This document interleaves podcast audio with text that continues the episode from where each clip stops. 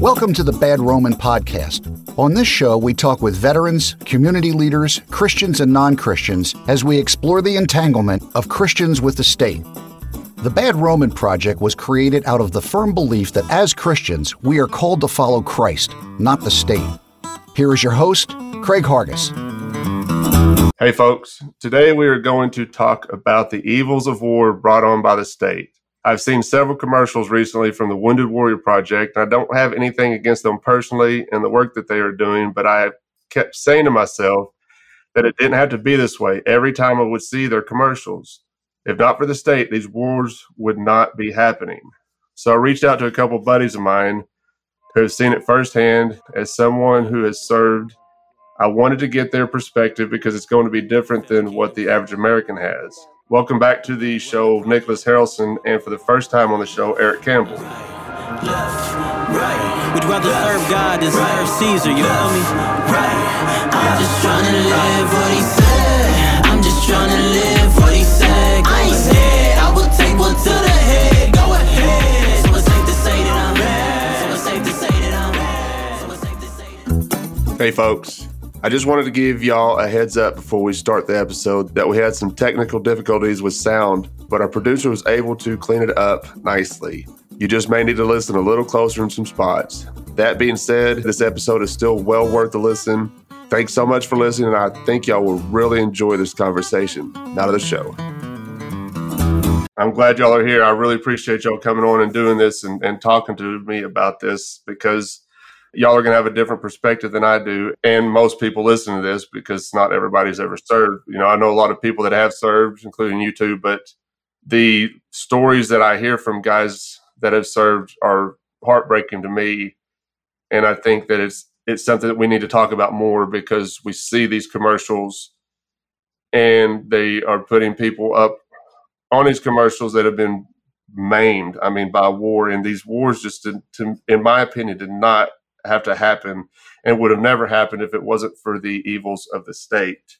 Eric, since this is your first time on the show, I'm going to let you give us some background of yourself and tell us what your duties were and what your rank was in the in the military while you served. So, I've got a I've got about 20 plus years in before I finally got out. Um, I was a, a professional National Guardsman I attained the rank of E5 sergeant. I was at the time of getting out a, uh, a radio operator would be the easiest way to say it. Um, there was more to it than that, but I was a communications specialist for a signal company, and uh, basically, it's a non-combat role, um, but we did everything the phone company did. That that's yeah, everything the phone company could do, we could do, but we would set it up, you know, within a day. So you could have video chat and your telephones and you know calling your your baby mama back in the states and stuff like that whenever you wanted to within a day. So that's basically what what I did. All right, cool. So Nicolas, I want you to give us some background and what your rank and what your duties were as well. And after that, I want both of y'all to kind of give us what what was your motivation behind joining the military? Nicolas, why don't you give some background? Yeah, so my name's uh, Nicolas Harrelson. I was in the Virginia National Guard for six years as an 11 Bravo infantryman. Um, I was uh, assigned to, uh, on my first deployment to Iraq, a uh, scout infantry platoon. And, uh, and then on my second deployment to Iraq, I was with a line infantry company. Both times I was a 50 caliber machine gunner doing a convoy security operation. Um, and I was wounded on my second tour in uh, October of 2011. Uh, I had some specific jobs that I did uh, on those deployments. I was the uh, counter IED specialist for my maneuver element, my platoon. Uh, on my second deployment, my first deployment, I was the RTO. So uh, I also dealt with radios with my platoon and my maneuver element. And uh, guys like Eric were either blessings or absolute pains in my butt. I'm sure our wonderful friend Eric here was one of those blessings.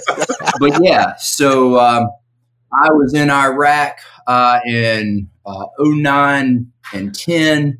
and then I was part of the complete drawdown in 2011, and uh, back in uh, uh, January of 2012 after uh, all combat forces withdrew from the country. Well, that's interesting. Did, did they all actually withdraw though? No, not at all. It was just a nice little little little bow tie political statement that made things look nice and clean. Okay, that's. I was curious when you said that because I was I was under the impression that we were still over there. Eric, didn't you? Did, were you in Iraq or Afghanistan? I, I was in Iraq. Iraq. I was in Iraq. And you uh, did you serve before Nicolas or around the same time? Uh, I was in Iraq in 2000. I want to say I want to say it was around 2004, 2005. Okay, so and you said you had 20 years in. So let, let me ask you this: What was your reasoning for getting in to the military or joining the military? The, the number one reason, absolutely, the number one reason was GI Joe the cartoon. that is the best reason I might have ever heard. Yeah, it was, it was, I mean, I, I, I, wasn't a good student in school. I was, you know, D's and F's all through school. Didn't have, you know, white trash background. Didn't have many goals, you know, didn't have a lot. And these freaking recruiters, they are gold. You know, I, I was a big nerd, always been a big nerd. And G.I. Joe was that, you know, was that big. I'm an 80s kid, so that was that was a big part of my life was you know collecting GI Joe action figures and, and watching the cartoon and stuff like that. And it just hung on me. And I remember going to the recruitment station at 17 and talking about stuff like that. And the recruiter just, he sold me on it. And he used, he used that cartoon straight up to, to sell me on enlisting. I was I was a guarantee. He saw you coming a mile away. Did you have a GI Joe T-shirt on when you walked into this office, or no? No, wasn't that obvious. No, it wasn't that obvious. But I, I, was I was all about it. So, so did you get in before everything went down, like before 9-11, or was it? Oh, it was way before. So I enlisted in '92. Oh, okay. Um, yeah. So this was right at the end of the first Gulf War. So I was, I you know, I was I was buying all the patriotism of the first Gulf War.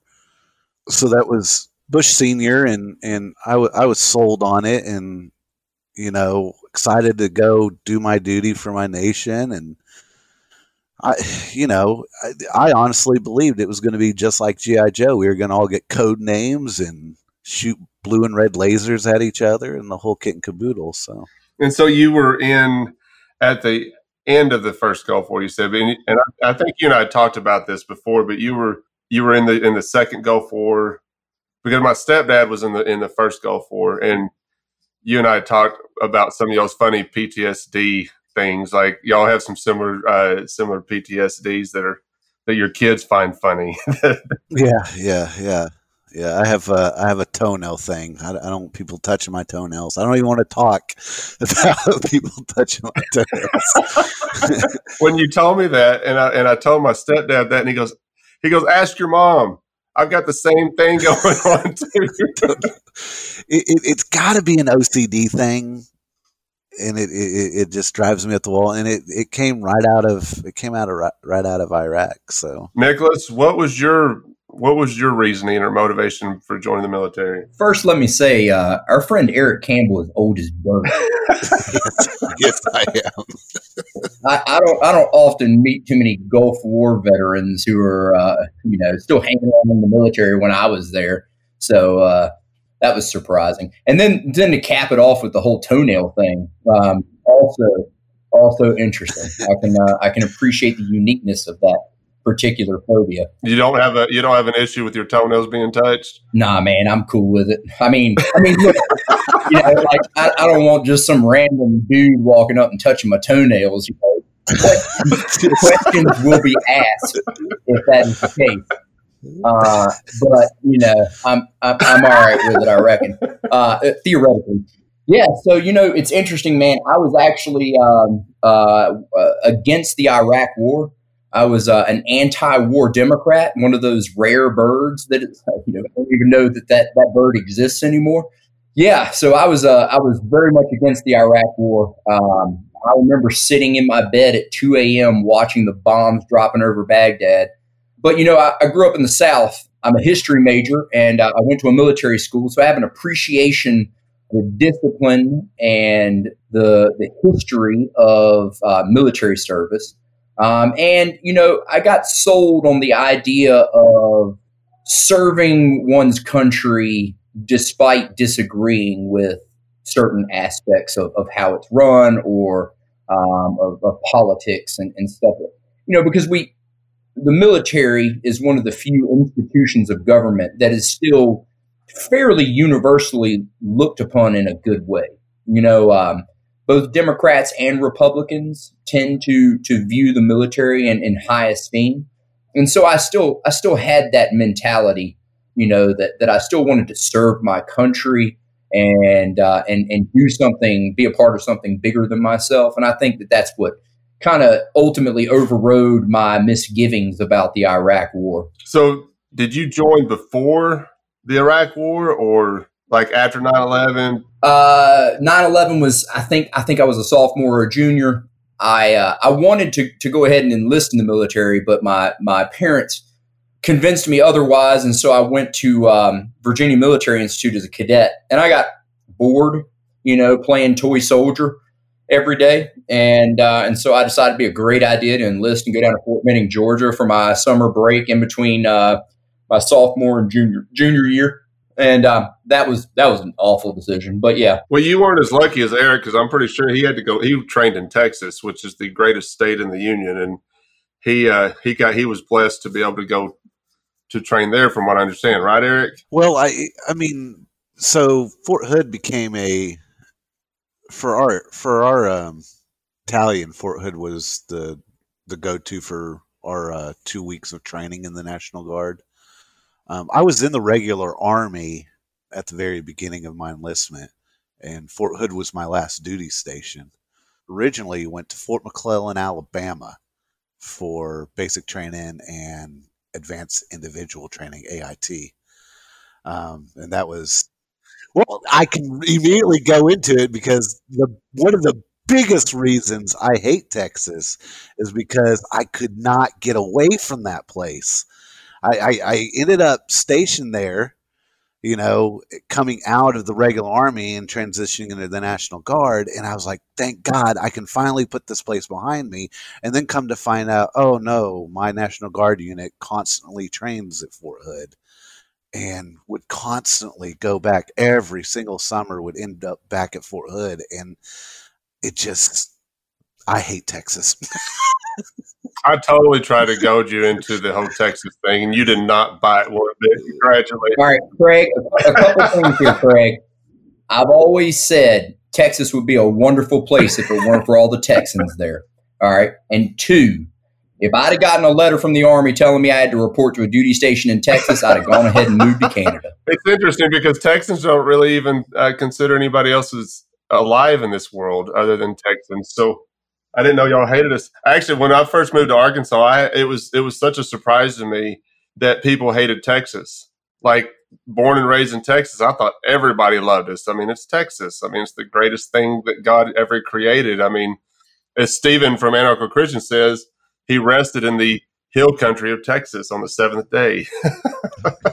yeah, yeah. What do we call that? Texas exceptionalism? Well, we just call it Texas. Well, I'll, I'll go with that. And and and to to be quite frank, I've been to Texas, and uh, although it was half of my trip from Virginia to Arizona, it seemed like uh, the people the people were friendly.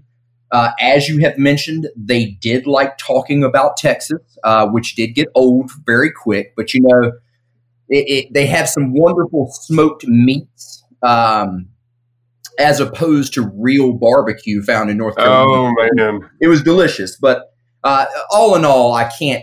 I only I only joke about uh, disliking Texas with such a passion. No, I, I honestly hate it.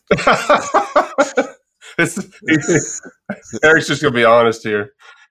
All right, we have gone way off track here because because I, I think I started that on purpose. I, I, had intended to, but I didn't know how deep into the conversation we were going to go before I started that. but I'm glad we got it out of the way, and we can we can come back to it later after y'all are convinced of, of Texas being the greatest state ever.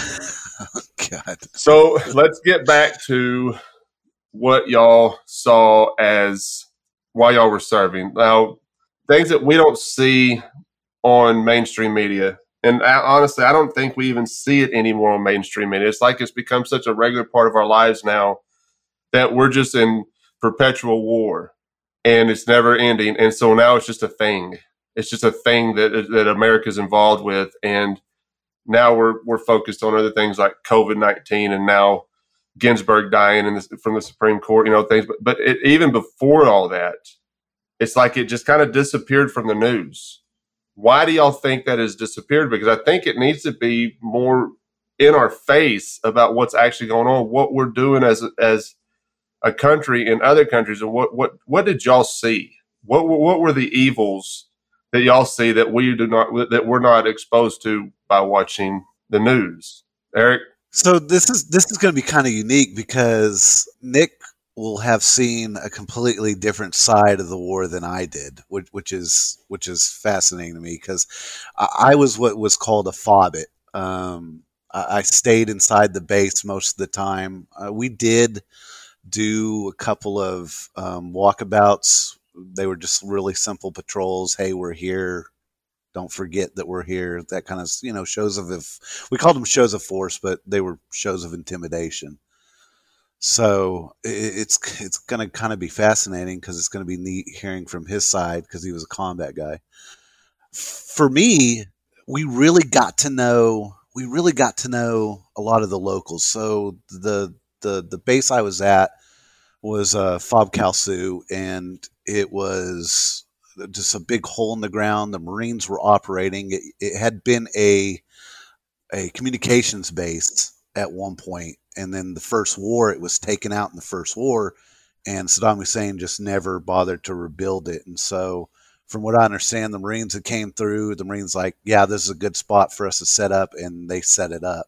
And then we started moving in. Our our mission was to support the Marines communications network. So we hooked up with the Marines and we um, helped um, expand and develop their communications network. Like I said, we were effectively the telephone company. Uh, we were telecommunications, so anything video, satellite, all that kind of stuff, we we handled.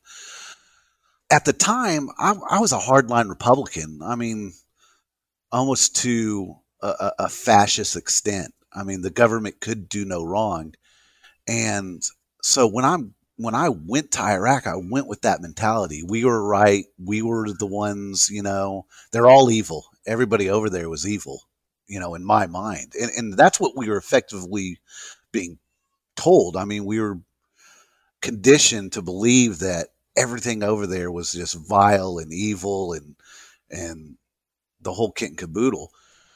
However, we got to know these people, and, and that was the danger for the state was getting to know who these people are. Our first mission, me and my buddy, um, we had to guard a tent. We were a layover place for a lot of the truck drivers running um, supplies and, and things like that. And these were locals, so these are Iraqis that were driving trucks but running supplies for the military. And um, they were just truck drivers and we would our job was just to babysit them at night because they didn't want to run them at night because they would get hit by IEDs because insurgents would know that these guys were working for us and that was a big no-no. So these guys would uh in that there'd be like it, it's a it's like a 60 man tent but there'd be 90 guys all piled up in there and these guys were truck drivers. I mean every um, stereotypical idea you have of a truck driver, these guys were in it. They were political jokes, dirty jokes, sharing porn. They were just dirty, rotten, everyday truck drivers, and it was it was my first eye opening at what these guys were. And then on top of that, these guys weren't even religious. We were told, "Oh no, the whole country is very, very religious, and they're, you know, you you've got to do this and you've got to do that, and you've got to be careful what you say and how you say it, and all these things." And out of those 90 guys that were piled up in the tent, only five of them left to do their daily prayers. And, and we were just, got to know these guys right off the bat. And that's probably my first, you know, key and was like, something's wrong here. And um, it was getting to know these everyday people because where where Fob Kalsu was, it was nothing but farm country around us. We weren't in a city. We weren't we weren't dealing with, you know, all the city politics. Guys up in Baghdad, you know, we weren't dealing with things like that.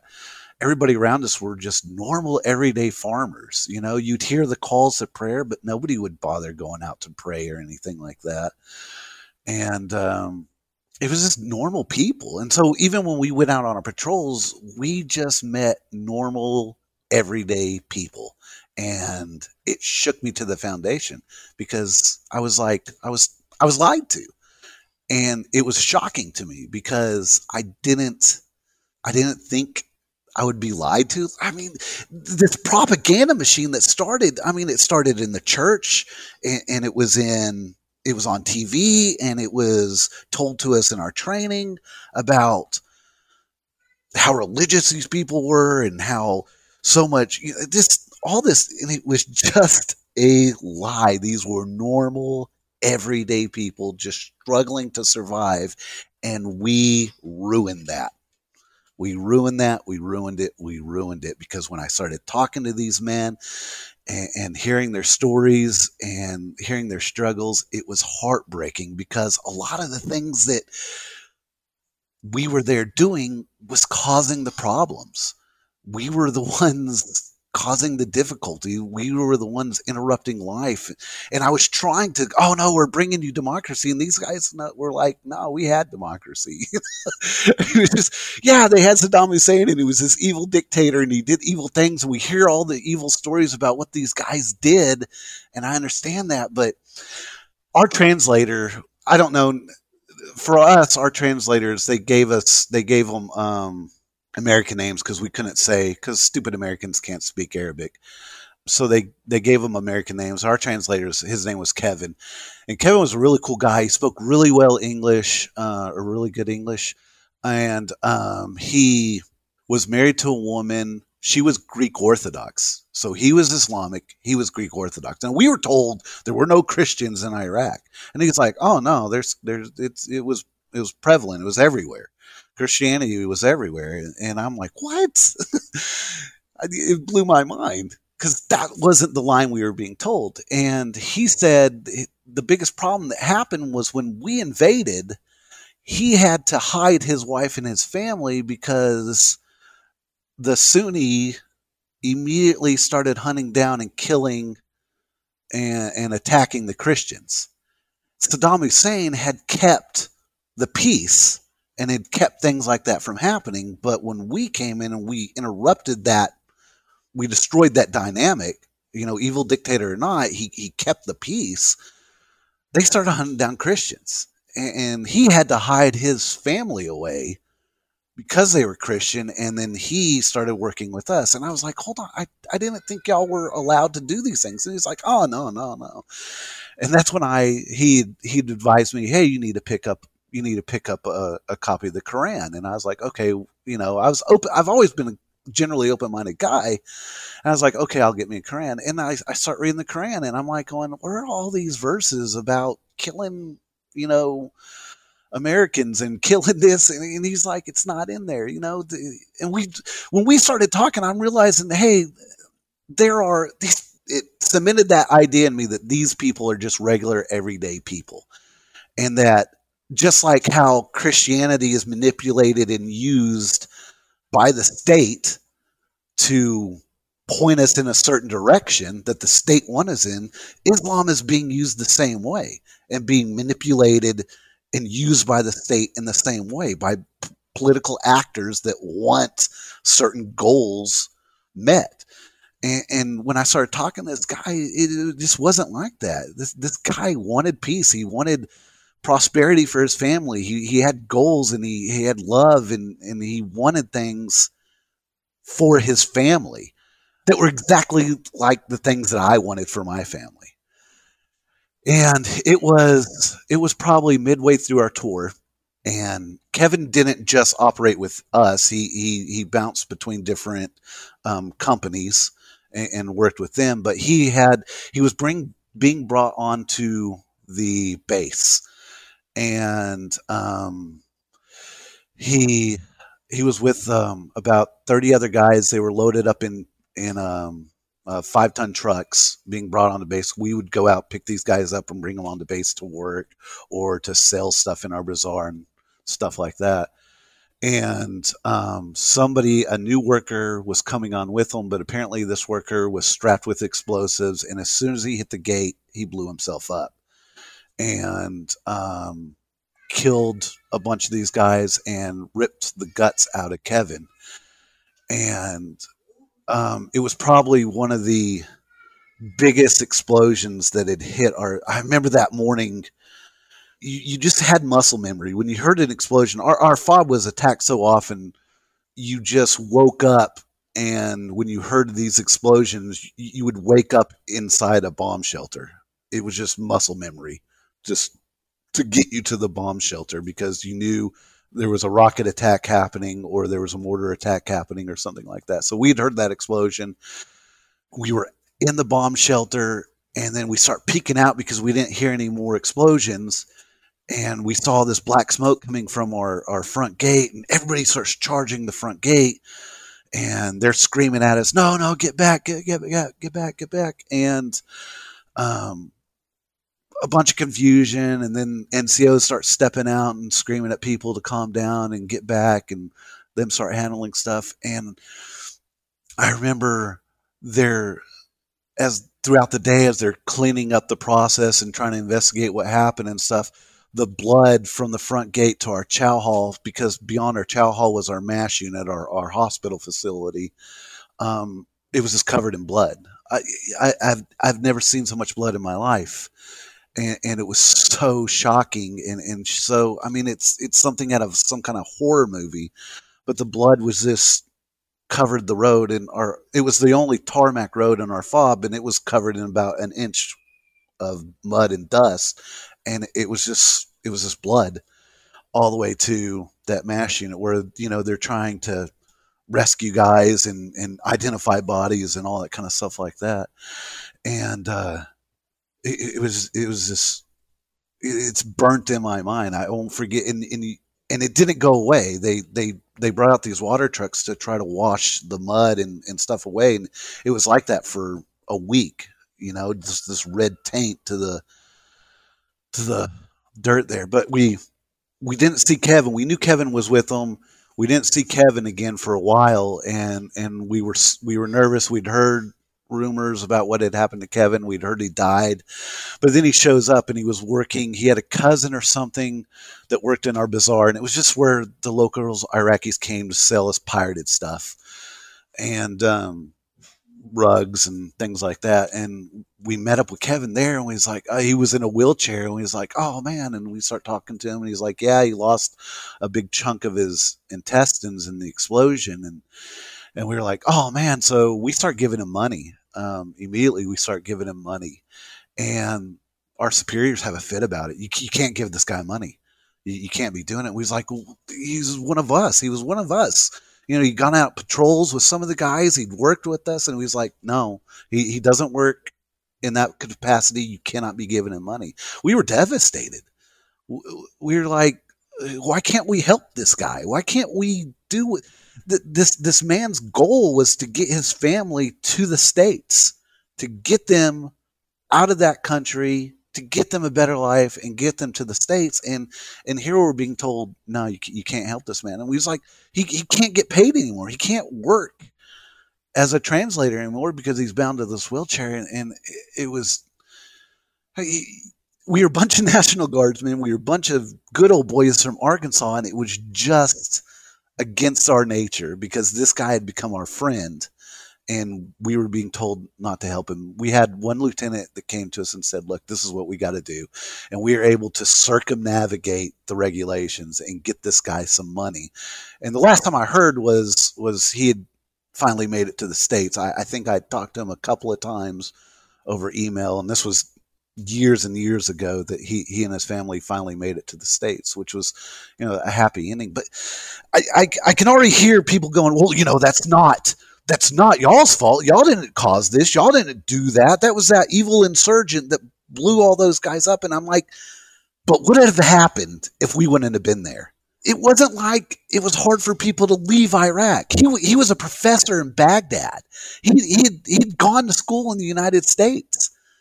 He, he had goals. He had already been in a place prior to us coming into the country where he would have left eventually on his own accord and got to the States. But now, because of our actions, because we invaded a country for no other reason to other than to satisfy Bush Senior's original goal, this man's guts are ripped out. You know, and he's bound to a wheelchair for the rest of his life, and his wife and his daughter have to deal with that for the rest of his life. So, even if this insurgent was the one that did it, this insurgent was only reacting to something that we were already there doing. I think that's I think that is exactly what is misunderstood with all this. And you said that when you first went over there that you were a hardline Republican. Whenever everything went down on 9/11, I was a hardline Republican. I stayed that way for 16 years until Trump was nominated. And I was of the same opinion. I didn't serve, but I was of the same opinion that everything that we were being fed by our government, you know, the government's not wrong about this. They are all evil over there. We have to go over there and fix this for them. And like I said in the beginning, it did not have to be this way. That's a horrible story. and I appreciate you sharing it with us. But I think it really exemplifies what is going on there that people don't recognize. And they just buy into what the government tells them, what mainstream media tells them. And this is why I wanted you guys to come on. I wanted you guys to come on and tell your story so people could hear like what happened firsthand, like what y'all saw. And like you said, they were regular people. We've talked about this several times on this podcast that this is still God's creation, even if they live in Iraq or Afghanistan or wherever. And none of this had to happen. And if it wasn't for the state, if it was not for government, this would have never happened. And I really appreciate you sharing that with us, man. That was that was that was a lot to to take in, but man, I really appreciate it. And I can't wait to hear this again, you know, when when we, we share the episode. But Nicolas, why don't you uh why don't you uh see if you can follow that up? Yeah, you know, uh funny enough, I actually got blown up right outside of Fob Kalsu. Um, Checkpoint 11 Bravo on MSR Tampa, uh, heading southbound. I was stationed at uh, Tallil Air Base, COB Adder, which was the uh, the Army uh, portion of that base. You know, being being convoy security uh, and, and being a 50 caliber machine gunner, I didn't get a whole lot of interaction with the locals. Um, you know, and and one of the things that uh, you know Craig was talking about initially, the the fact that we are now, it seems to be engrossed in conflict, as they call it, in, into perpetuity with this country.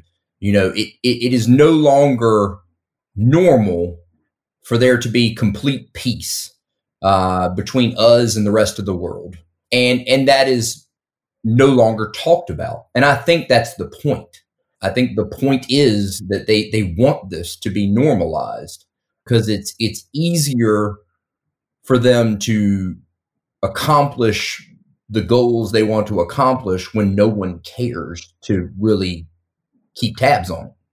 If you extrapolate that down to the ground where the individual soldier is. I mean, the thing that I noticed was, you know, a complete dehumanization of of others. You know, not necessarily uh, in a malicious way. Like I wouldn't say that there was outright hatred or dislike of the Iraqis from people in my unit. It's just that they were other. They were they were not us and and as such we only cared about us you know we we wanted to protect ourselves we wanted to get the job done and so that if that meant that we had to you know run cars off the road because they came up too close to the convoy um, we did that you know and if it meant we had to blind people with giant spotlights to get them to like you know, move further away from our rear vehicle, you know, we did that. If we had to fire warning shots at at vehicles that were fast approaching, we did that. And if you think about it, you know, if someone was in this country doing that to me and my family, I wouldn't take too kindly to it. A lot of the issues that I saw were the effects of war on my friends. I actually I was lucky enough not to lose any close friends from both of my deployments while while we were deployed. However, when I came home from my second deployment, after I was wounded and I was recovering from surgeries, I had my best friend and roommate from that deployment committed suicide. Um, and then we've had subsequently four other people commit suicide from that deployment, whether it was suicide by cop or um, just taking their own life by their own hand. That is that has happened, and so you know I've seen that that devastating effect. I have seen and and and and, and to delve into that a little bit, there is this untalked about you know aspect of military service that is that is truly a, a, wonderful experience. It really is. There's nothing ill i can say about it. And that is the camaraderie you have and you develop with other men and women. Um, you know you, you really do get into the simplistic almost primitive lifestyle that is that's that's truly you know there is a there's a a real focus on survival. And when that is the case you know it it really it makes life easy and simple in a way. And so uh, you know a lot of these guys will come home and and they'll get thrust back into this world where you know um, they went to war and america went to the mall you know and and and they have no real understanding of how to reintegrate back into this lifestyle that they left way behind. You know, and that and that happened to me. And and I am truly lucky that that I was able to, you know, and well, I'm lucky and and by the grace of God, I didn't kill myself, whether by accident or or purposefully, going through the experiences that I did coming home. I, I wrote a, a, an essay for a publication, uh, an online magazine, uh, a few years back talking about uh, my translator, and uh, we didn't give him a, a mundane, uh, Americanized name. We just called him Spider Man. Don't ask me why. I'm pretty sure he had a Spider Man t shirt one day, and uh, we just thought, well, no, you're Spider Man. You know, and uh, I had a wonderful experience with him and another guy from my uh, my platoon. You know, we we used to run missions up north of Baghdad into the Sunni Triangle, and uh, I believe it was Taji that we we stopped at that night. And uh, you know, he and I went outside to have a cigarette, and uh, and my buddy came out with us. Most everybody else was already asleep uh, at that point, and uh, we just got to talking. You know, it started off just uh, you know normal. I don't know, dudes hanging out, smoking cigarettes in the middle of a war kind of talk, whatever that entailed. Um, I do recall uh, that it was you know it was kind of crazy that he he said that he initially decided to become a translator because he knew that it paid really well and uh, and he wanted to buy an air conditioner for his mom and uh, you know that was that was a, a, a kind of need that I did not identify with. Certainly, being a Southern boy, uh, I really enjoyed air conditioning, but I never had a need to take a job so I could afford one you know that was that was kind of something that uh, that we always had, and we're, we're never really concerned about needing. And so the the conversation, uh, you know, naturally it, it turned into you know he he talked about wanting to come to the United States eventually, and that the uh, the single thing he wanted to do the most was to ride a roller coaster. Um, and so, of course, you know, I could identify with that a little bit better. But eventually, the conversation turned to religion, and it turned out that uh, you know I was a, I was a Christian, uh, he was a Muslim, and uh, and my other buddy was Jewish. And so here's a, a Jewish guy, a Muslim guy, and a Christian, all sitting, hanging out, talking about religion. And uh, it was it was truly you know fascinating to to kind of get a first hand account from each each individual of both the the similarities and the differences of our religion. And we did so in just, you know, it was like it was just normal to, to sit there and chat. And that was my first real experience putting a human face to to something that had always been other to me. There something that, you know, I, I logically understood these are people and and and that naturally these people do things similar to me. But I, I never was able to appreciate just how similar these people were to me. Um, and and just how much they wanted to just you know as as Eric said they just wanted to live life and to be left alone. Um, you know it it it really says something about um, our our conflicts that we bring to other countries when when they would prefer as opposed to what we give gave them they would prefer Saddam Hussein's stability. You know, it, it really says like it says a lot about what our efforts entail and what our goals really are. It's interesting to me, you know, to go, kind of circle back to what Craig was originally talking about and what I mentioned earlier. If if you're familiar, we actually have not had a declared war in this country since World War II. Every war after World War II has been a conflict you know, whether passed legislatively for like a period of time, the executive was allowed to do this or that.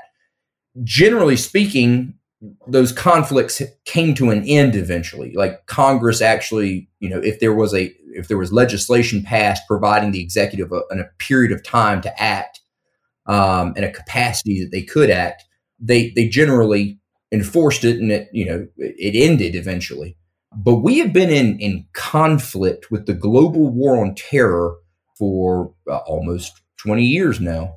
And it is the perfect storm of ambiguity that allows for the government to continue to continue doing this into perpetuity. You know, it's it's it's it's the perfect formula for for finding justification for continuing on as we have for the last 20 years.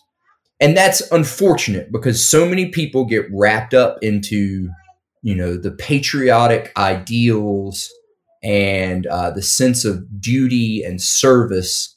And ultimately, they come out of this this system, you know, broken individuals who who realize eventually that that maybe maybe you know perhaps their their desire to do good through military service wasn't realized because um, because they were they were you know potentially lied to um, that they were they were absolutely you know um, given kind of a, a, false sense of of what their the purpose of these conflicts was. And and I think that a lot of veterans have to come to to terms with the fact that you know although they had very personally idealistic reasons potentially for joining that maybe their maybe their service ultimately didn't do good for people. Um, that ultimately their presence just their mere presence in another country caused hardship and pain for for other human beings. And i think that that's a you know it's a it's a in many instances an unspoken burden that that people don't acknowledge too often um, you know, most most veterans we, we talk about how the war affected us. Uh, we don't we don't give a lot of thought, uh, conscious thought, to how the war affected people who didn't ask or volunteer for war.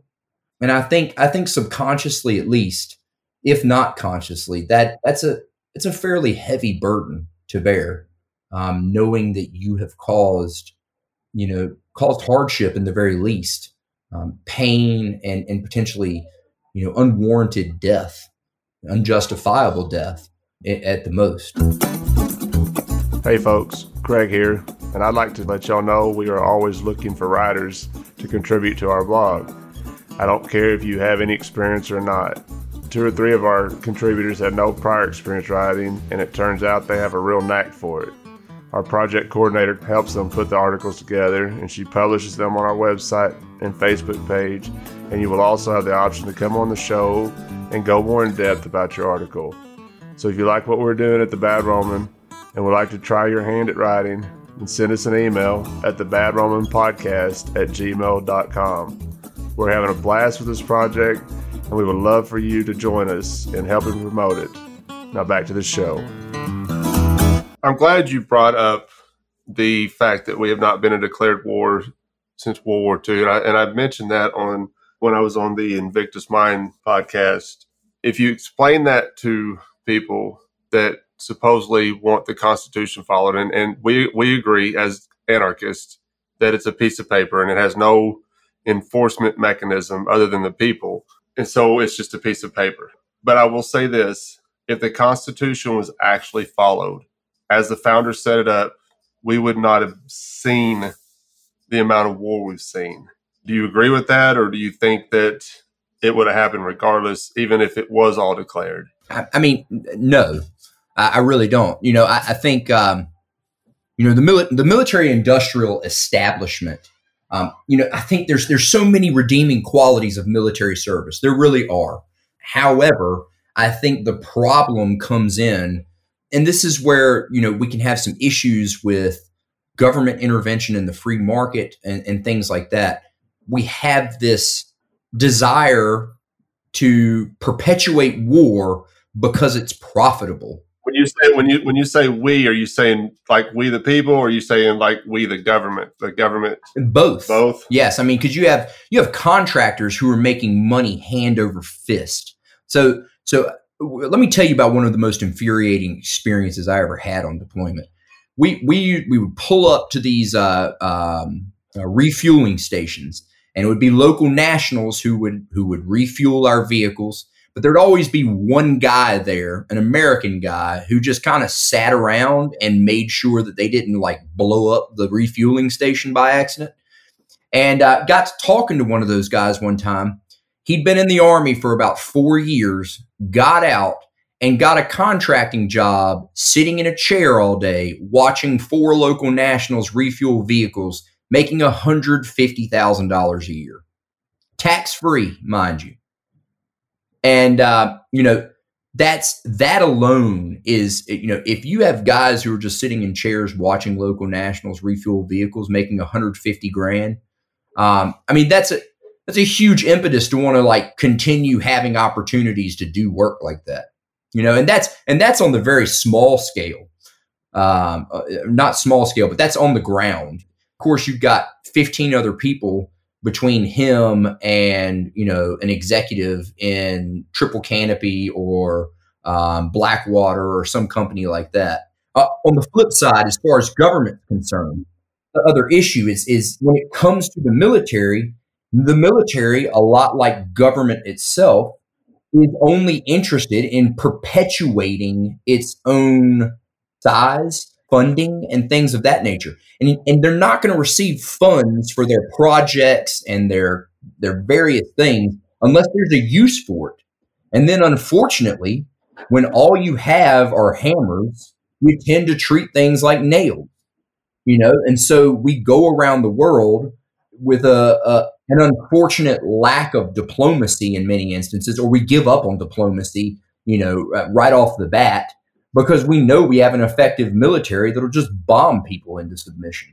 And uh, and that's that's generally not the best tactic to get people to see. I mean, sure, they'll see your side temporarily because they don't want you know warheads on their foreheads, as they say. But that's not a very effective tactic for for long term uh, sustainable relationships. And I think we can see that because with every supposed terrorist we kill, we create multiples, you know. And so I don't know, man. It's it's a it's a nasty cycle where you know your average everyday American gets sucked in in various ways, whether it's you know economic, whether it's patriotic, whether you know there's there's so many different different avenues that war, conflict, the military industrial complex, that they're able to suck you in and and get you into that cycle of being a part of the, the machine.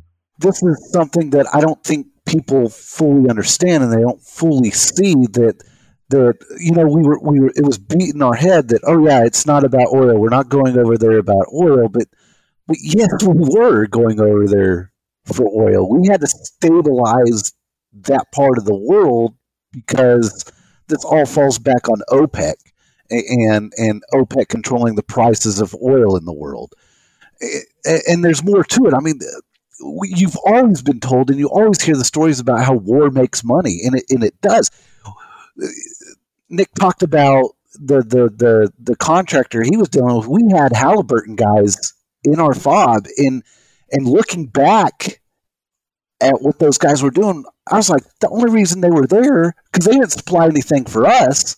The only reason they were there was providing um, materials and supplies to companies that Halliburton was supporting over there. It was it was corporate companies that had vested, you know, had interests in Iraq, and that's why Halliburton was there supplying um, building material and, and, and things like that. We couldn't get any of those materials from Halliburton. We were told you are not allowed to talk to those guys. You're not allowed to deal with those guys. Um, nothing at all. And I'm like, why are they here? Well, looking back at it, we were we were there protecting those guys. We were protecting Halliburton's interests and and by proxy other companies that were tied to Halliburton when we go to war, there's so many companies that are tied into and and belong to that machine. Um, people people would be shocked. I, I don't know. Would they be shocked to know that?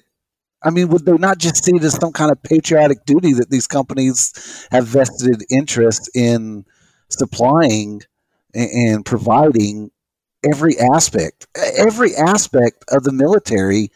there's some company now that is tied to it, and it and, and Nicolas might be able to talk about this, but it, it, used to not be so ingrained. Companies used to not be so ingrained in how the military operated and where it got its supplies from. But but nowadays, I it's just as a commo guy, every piece of equipment that we worked on or utilized was built and, and purchased and and developed by some corporate entity. And, and we had we had transitioned to three different platforms prior to going to Iraq within a two three year period. Uh, that's an immense amount. Our, our, trucks, our trucks were around 60 million a piece, you know, 50, 60 million dollars a piece. And they were just Humvee trucks, but it was all the commo equipment and the cryptography and, and and and things like that that went into those signal trucks It's an insane amount of money that's being made. As somebody that was on the outside looking in, as somebody that was in full support of our war efforts after 9/11, I mean, I was all about it. I'm a I will readily admit that I was a full blown neocon. Now there would be people, and it was it was always a libertarian too. we were we're over there for the oil. And I would always just brush that aside. Like that's nonsense. We're not, we're over there trying to spread freedom. We're trying to teach these people about freedom. It was, it was always talked about, not, not on the mainstream, but like people on the outside, like trying to explain to me that we're not there protecting these people or helping these people. We're there for the oil. And I would always just brush it aside. And I think that's how the majority of Americans view that is they're not going to listen to that garbage or it's garbage to them whether it's truth but it's garbage to them or because that's not what their favorite politicians telling them you know what i'm saying? Like george bush would tell us that we're over there because if we don't kill them there they're going to kill us over here. You know so and and so that was what was our focus. Now if we were protecting oil and our gas prices were down in the process that's awesome. That's all we thought about. We weren't thinking about the people that were dying at the hands of our government because we were trying to protect the oil. Nicolas, go ahead. Yeah, so you know, one of the interesting things that's come out recently, um, it's called the Afghan Papers. I'm, I'm, pretty sure that's what it's called, and it is uh, pretty much uh, uh, an in-depth, very in-depth account of evidence that the military completely uh, strung along the public and the government in order to just perpetually continue the mission in Afghanistan and Iraq as a means of continuing to receive funding. And so it was a huge deal. You know, very. I mean, it was it was completely damning report. But uh, so let me ask you this: so, like with the Afghan papers, nobody's talking about that. Yeah, I was about to say nobody cared. You know, there was there was some talk about it for a little bit, and then and then everybody just you know kind of forgot about it. And that's the point. Like they that's they have quite literally made war and conflict a completely normal aspect of day to day life and, and only in the sense that Americans don't have to think about it.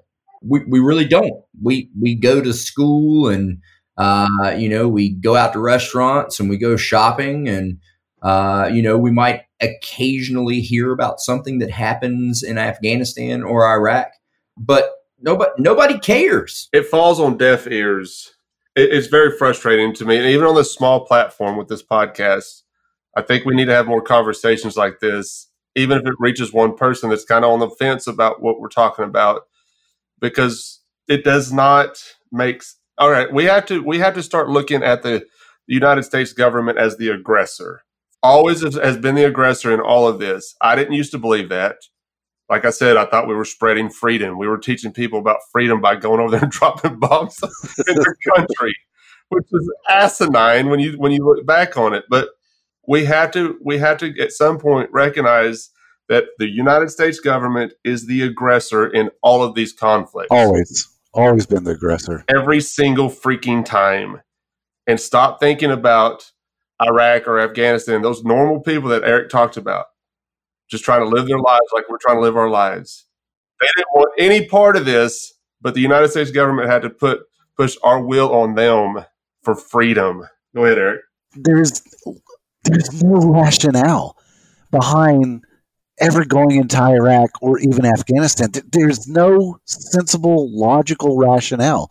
You you can make you can make arguments for World War World War One and World War Two, which I I don't want to go into. But you can make arguments for those. You know, Hitler was an evil man and he was spreading his evil and he was killing Jews and he was doing horrible, wicked things. And, and we can talk about that, but you cannot apply those same same things to, to Saddam Hussein. Saddam Hussein didn't command his troops to come to the United States and invade Vermont.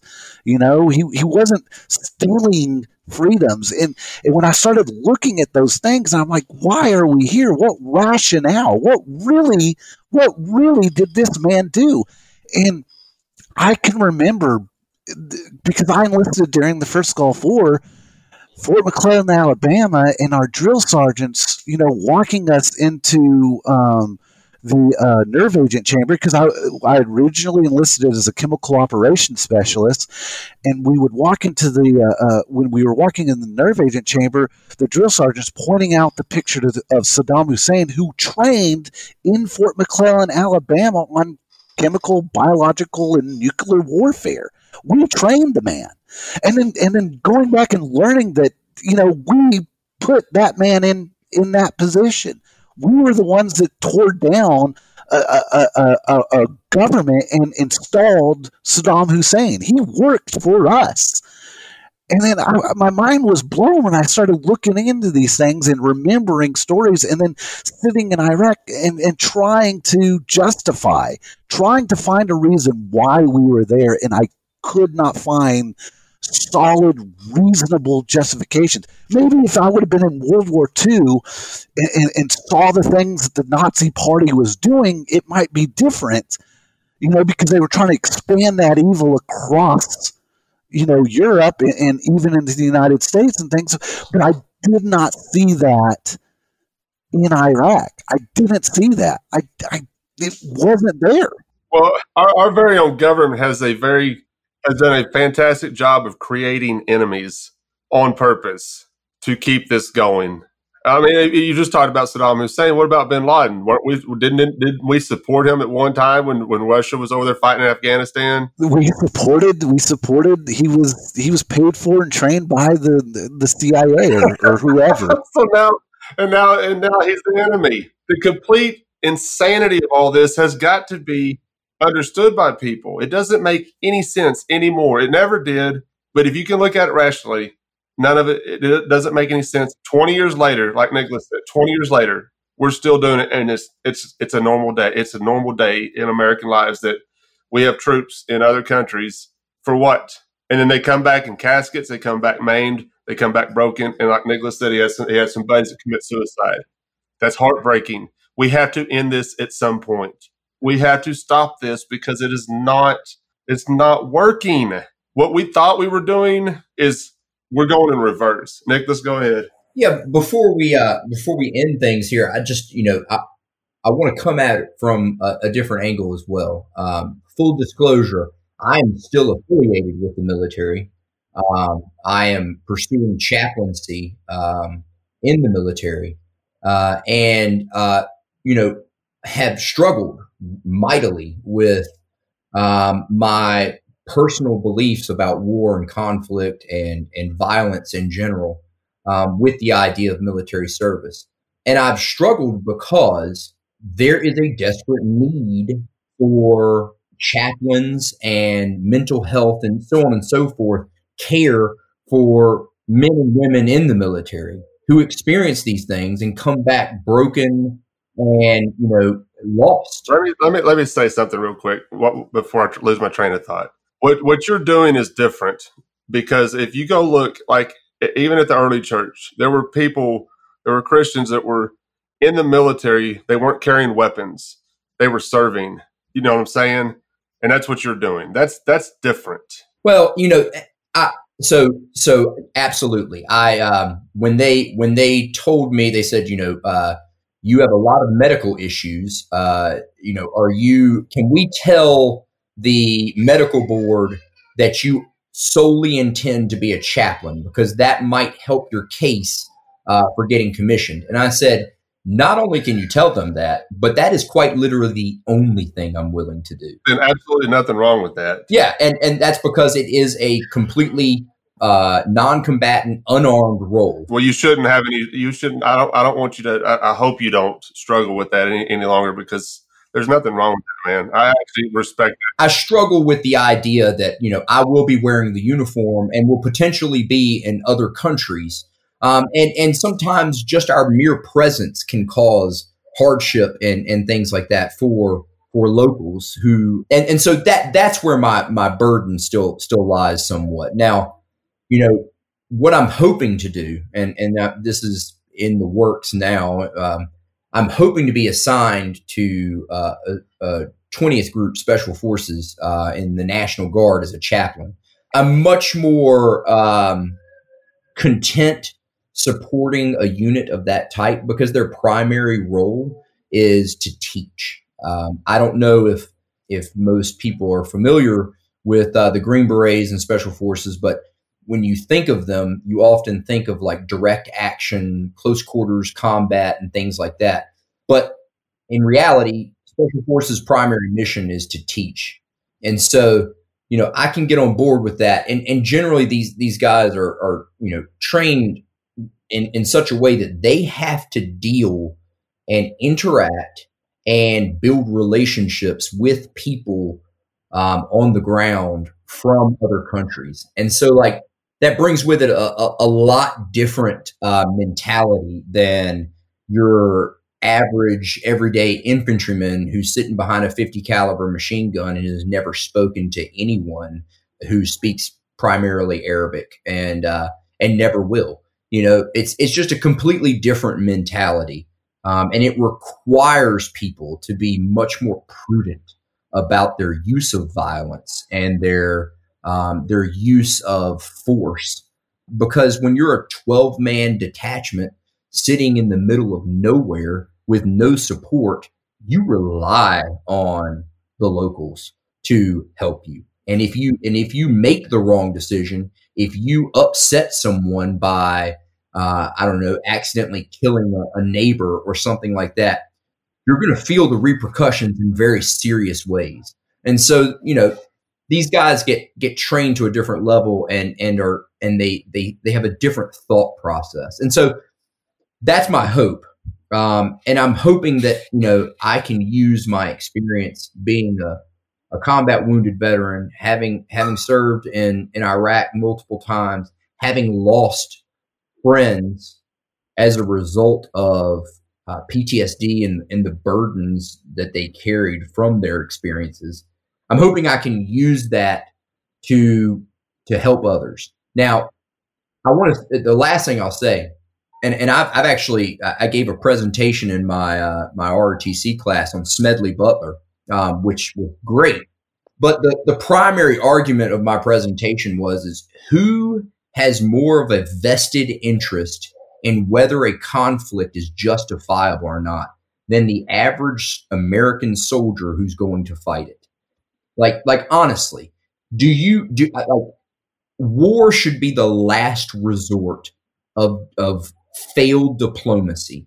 It should not be just another tool in the toolkit to be used because American men and women will die and so will and and and to no less important degree other people from other countries like when you decide to to go to war people will die and there be- better be a very good reason just just socially there better be a very good reason but if you're a christian uh, it, it better be you better be confident that when you pass one day and you're standing at the pearly gates, that you got some pretty doggone good reasons for doing what you did. That's awesome, dude. And my prayers are with you, man. I, I really, really appreciate what you're doing, and you have my full support. I think that's, I think that is great, and we need more folks like Nicolas. Eric, do you have anything else you'd like to add before we end? Yeah, yeah. It's just to, just to add on, you you would be surprised you would be utterly shocked about the the amount of uh, of men and women in the military that believe like we believe that that hold our same values that hold our same convictions you would be you'd be shocked. I think that needs to be understood as well because and, and i like talking to folks like y'all because y'all have came from that side of it and now are anarchists and y'all have different ideals than what you first held and like you said, I think there's more people like us in the military, but we don't hear about it, and it's so it's so pushed aside. No, no, and and, and you're right. It, there is a there's a culture that you have to deal with, and and you have to keep your head down a lot of times, but but coming out and looking in and then later on talking to guys and and, and, and discussing those things there's a there's a strong I you can look at the stats; they're just libertarians. You're, you're straight up everyday um, JoJo libertarians. There's a strong amount of, of, those men and women in the military that, that hold those values. That that that you know, war should be the last thing. It, it's not something that we desire. It's not something that the military man wants. You know, and, and there's such a misconception between those guys that are functioning and working in the daily operations and the guys sitting up in the Pentagon and the guys sitting in Washington D.C. you know shooting down the orders. There's a complete disconnect in that reality, and and I'm not saying that this is a majority. It's not a majority, but they're there and they are working to not undermine authority, not tear down the system. They're there to help and ensure that people are being taken care of eh, the right way, the moral way, as, as best as they can do in their given situation. And what Nicolas is doing, yeah, I mean, regardless of how I feel now, you know, being out of the military looking in, I, I, I 100 support 100% support what Nicolas is doing. 100%.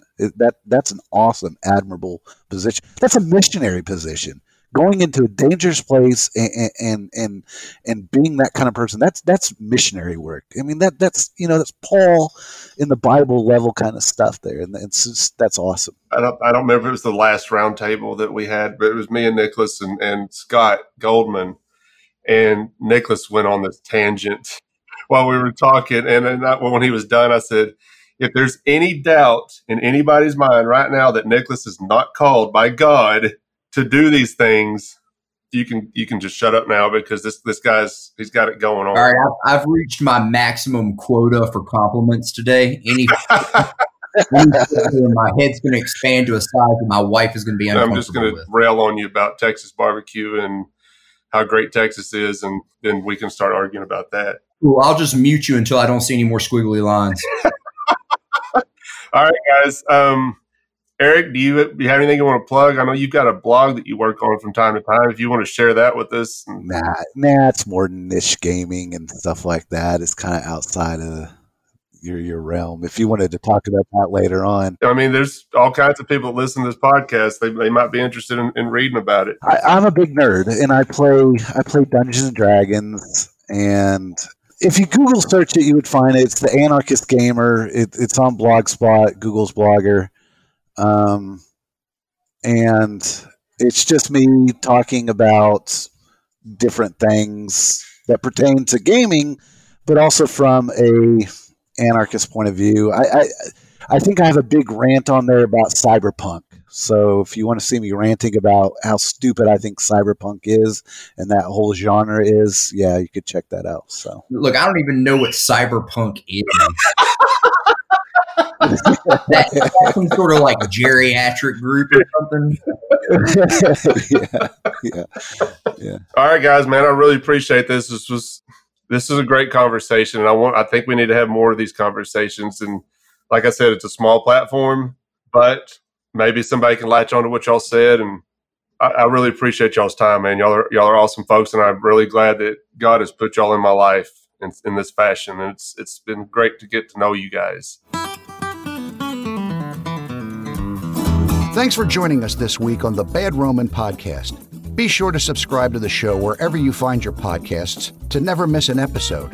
And while you're at it, if you like what you heard, we'd appreciate a rating on iTunes. Or if you'd simply tell a friend about the show, it really helps people find us. 100% of donations are given to local charities in Memphis, Tennessee. To learn more about the Bad Roman Project and to find show notes, please visit thebadroman.com.